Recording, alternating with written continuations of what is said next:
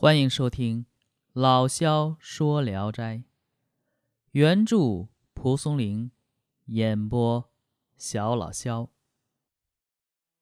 今天讲的这篇名字叫《风三娘》。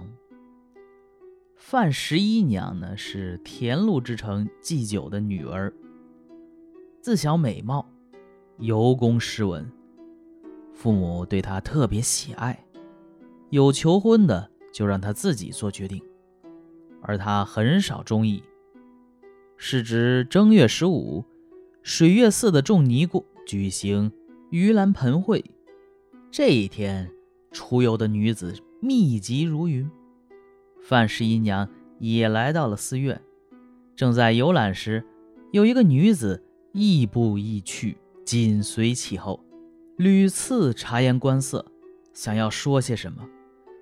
范十一娘仔细打量那女子，却是一位年方二八的绝代美人。范十一娘很喜欢她，便回身注目细看。那女子微微一笑，说：“姐姐莫不是范十一娘吗？”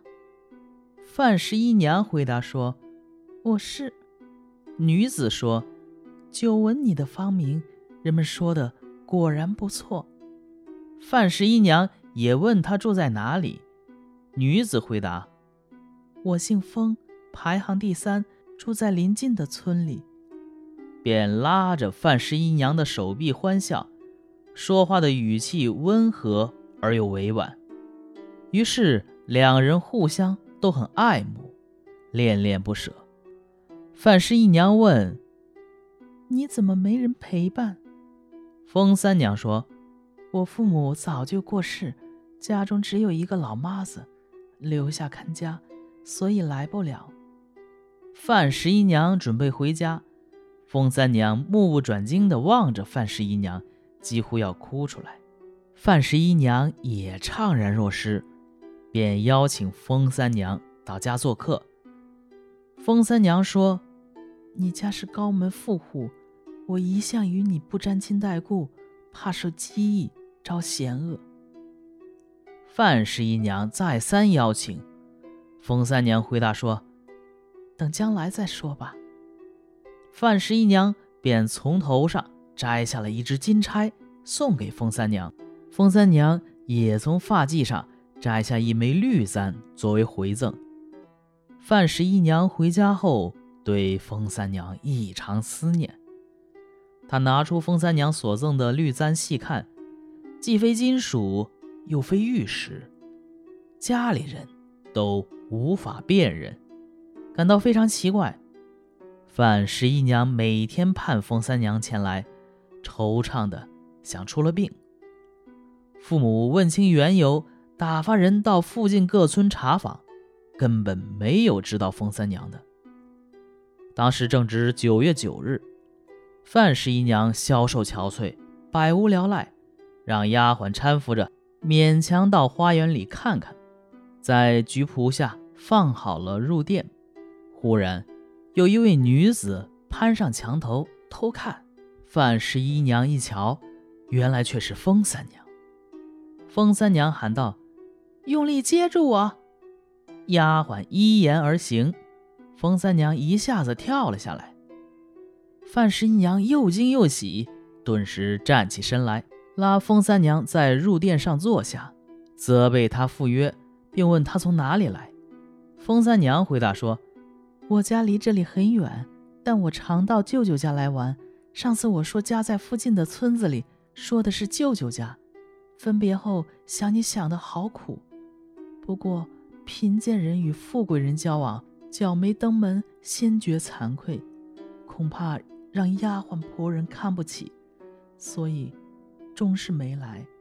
刚才我在墙外经过，听见女子说话，便攀上墙头张望，希望能看到你。现在果然如愿。范十一娘于是讲了生病的根源。凤三娘泪如雨下，便说：“我来的时候一定要为我保密，我担心造谣生事的人说长论短的，让人不堪忍受。”范十一娘答应照办，与他一起回屋。同床而卧，快活的向他倾吐心怀。不久，病就好了。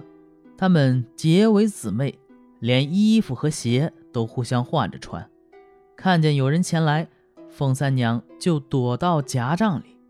这样，一连过了五六个月，范公与夫人听到了一些消息。一天，两人正在下棋，夫人出其不意地走进屋来。他对凤三娘仔细端详一番，惊讶地说。做我女儿的朋友太合适了，便对范十一娘说：“闺房里来了好朋友，我们老两口都会喜欢的。你怎么不早告诉我们呢？”范十一娘便转述了风三娘的意思。夫人看着风三娘说：“给我们女儿作伴，我极欣慰。为什么要隐瞒呢？”风三娘羞得红云满脸。只是默默地捏弄衣带。夫人走后，风三娘便要告别。范十一娘苦苦挽留，她才没走。一天晚上，风三娘从门外慌张地跑进屋来，哭着说：“我本来说不能住下，现在果然遭受莫大的侮辱。”范十一娘吃惊地问：“出了什么事儿？”风三娘说。刚才我出去上厕所，有一个青年男子蛮横的侵犯于我，幸亏我逃了出来。都这样了，我还有什么脸见人呢？范十一娘仔细问清那人的形体相貌后，道歉说：“请别见怪，这是我的傻哥哥，我一定告诉妈妈，用棍子打他。”风三娘执意要走，范十一娘说：“请等。”天亮再走。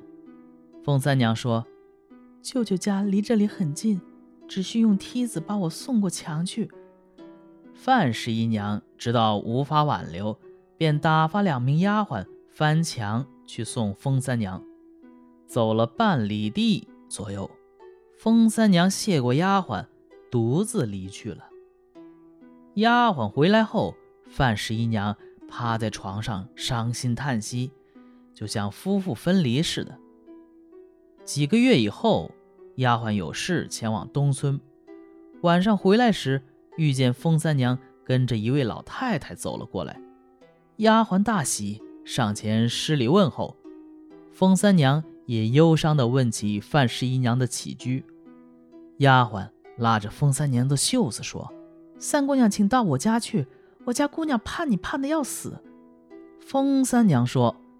我也想你家姑娘，只是我不愿意让你家人知道我去。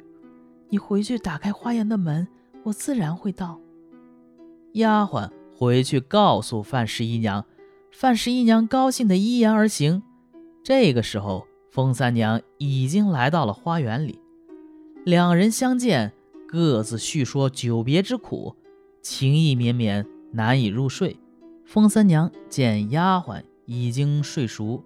便起身移到范十一娘旁边，与她共枕一个枕头，小声说：“我本来就知道你没许配人，就凭你的才貌门第，不愁找到一个地位尊贵的女婿。不过纨绔弟子傲慢无礼，不值得去考虑。如果你想找个如意的配偶，请不要用贫富来衡量。”范十一娘认为言之有理。风三娘说：“去年我们相遇的地方，现在又要做道场。明天烦你走一遭，我会让你见一位如意郎君。我从小就读相面的书，看人一般不会出错。”拂晓时分，风三娘便离开范家，约定在寺院等候范十一娘。范十一娘果然前往，而风三娘已经到了那里。四处观光了一遍，范十一娘便邀请风三娘一起乘车回家。